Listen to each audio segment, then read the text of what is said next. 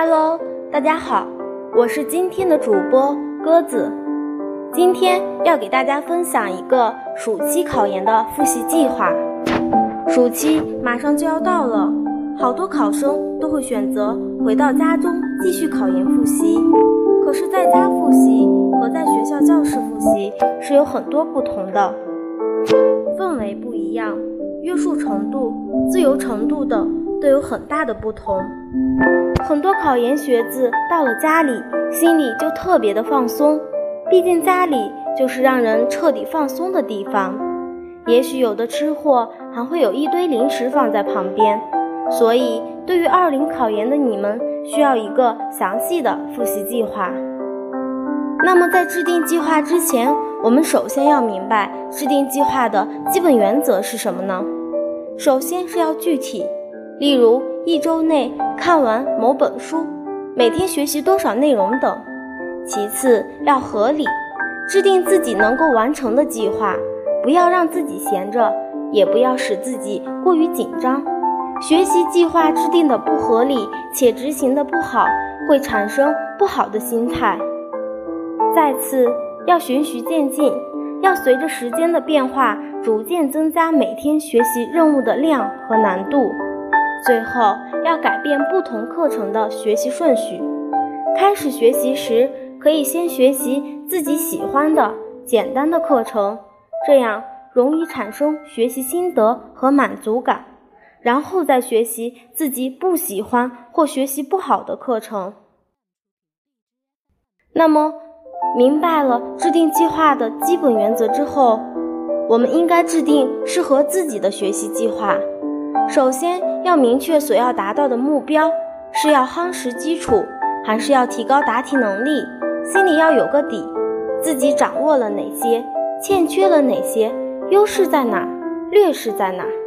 然后最重要的一点就是你的学习计划要有可行性，而不是一纸空文。其次，制定学习计划还有两个操作性问题要考虑到，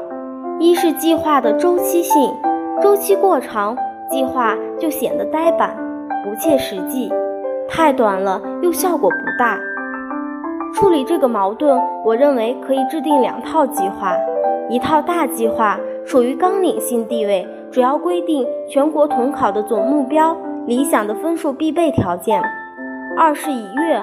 以周为期的小计划，属于战略性地位，这就必须尽可能的详细，以至于可达到每天该干什么、该做什么的详细程度。其三呢，必须要坚持劳逸结合的原则，光学习不休息肯定是不现实的，要在计划里明确提出休息、锻炼、娱乐的时间，也可以在完成一个学习任务的时候，奖励自己吃一顿大餐，或者看一场电影等等。第三，学习计划的调整及注意事项。首先，制定的学习计划要避免对自己提出苛刻的要求，不能有急于求成的心理。再次，在执行学习计划的过程中，如果计划不现实，或你的活动和应尽的职责有所变动，修改计划是必要的，应该让计划适合你，为你服务。再次，由于每个人的实际情况不一样，因而个人制定的计划的重点和要求是不同的，不要人云亦云，模仿别人。最后，在计划安排的学习时间里，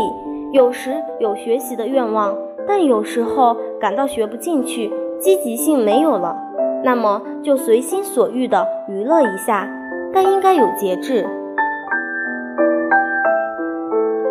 那么既然我们已经对自己的复习计划有了一定的标准，那接下来我们应该具体的有哪些复习计划，各科目应该怎么安排呢？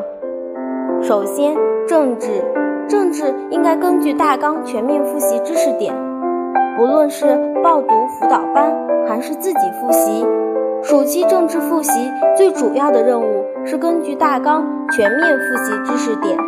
不要一开始就想着把所有内容都背完，这是不现实的，此时死记硬背没有太大的意义。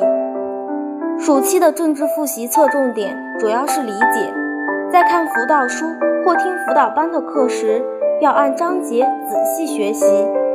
理解每个概念和观点的意义。每复习完一章，用相应的历年真题进行巩固练习，琢磨命题的思路，把握主要知识点，切忌一开始就拿很厚的模拟题盲目实行题海战术。这时候选择适合自己的政治考研参考书是很重要的。书店的政治参考书很多，质量也参差不齐，应该选择多年来有口碑的品牌书，同时最好选择同一品牌的系列书，包括讲义、习题等等，因为系列书比较系统，不会漏掉知识点。英语方面，暑期应该侧重背单词、练真题。暑期阶段的英语复习主要应该围绕练真题、背单词两个方面。对于还没有通过大学英语六级或者没有背过考研词汇的同学来说，背单词是这个阶段的重头戏。基础薄弱的考生，这时最该做的是集中一个月或更多的时间来突破单词，借助专门专门的词汇书，每天拿出一个单位时间来背单词。坚持一段时间，你就会发现英语阅读不那么可怕了。词汇量在五千以上的同学，可以不必再背词汇书，只需要用一个小本记下阅读时发现的生词或有疑问的词。这是通过阅读积累单词的方法，可以帮助已经具有一定词汇基础的同学继续积累和扩大词汇量。做真题是这个阶段重要的复习方式，在考研英语当中，尤其是阅读部分，命题思路、文章结构等非常类似，经常考察的核心单词也会反复出现。多做几回真题，你就能够发现其中的内在联系，了解各题型的解题办法，发现自己的不足，进行有针对性的练习。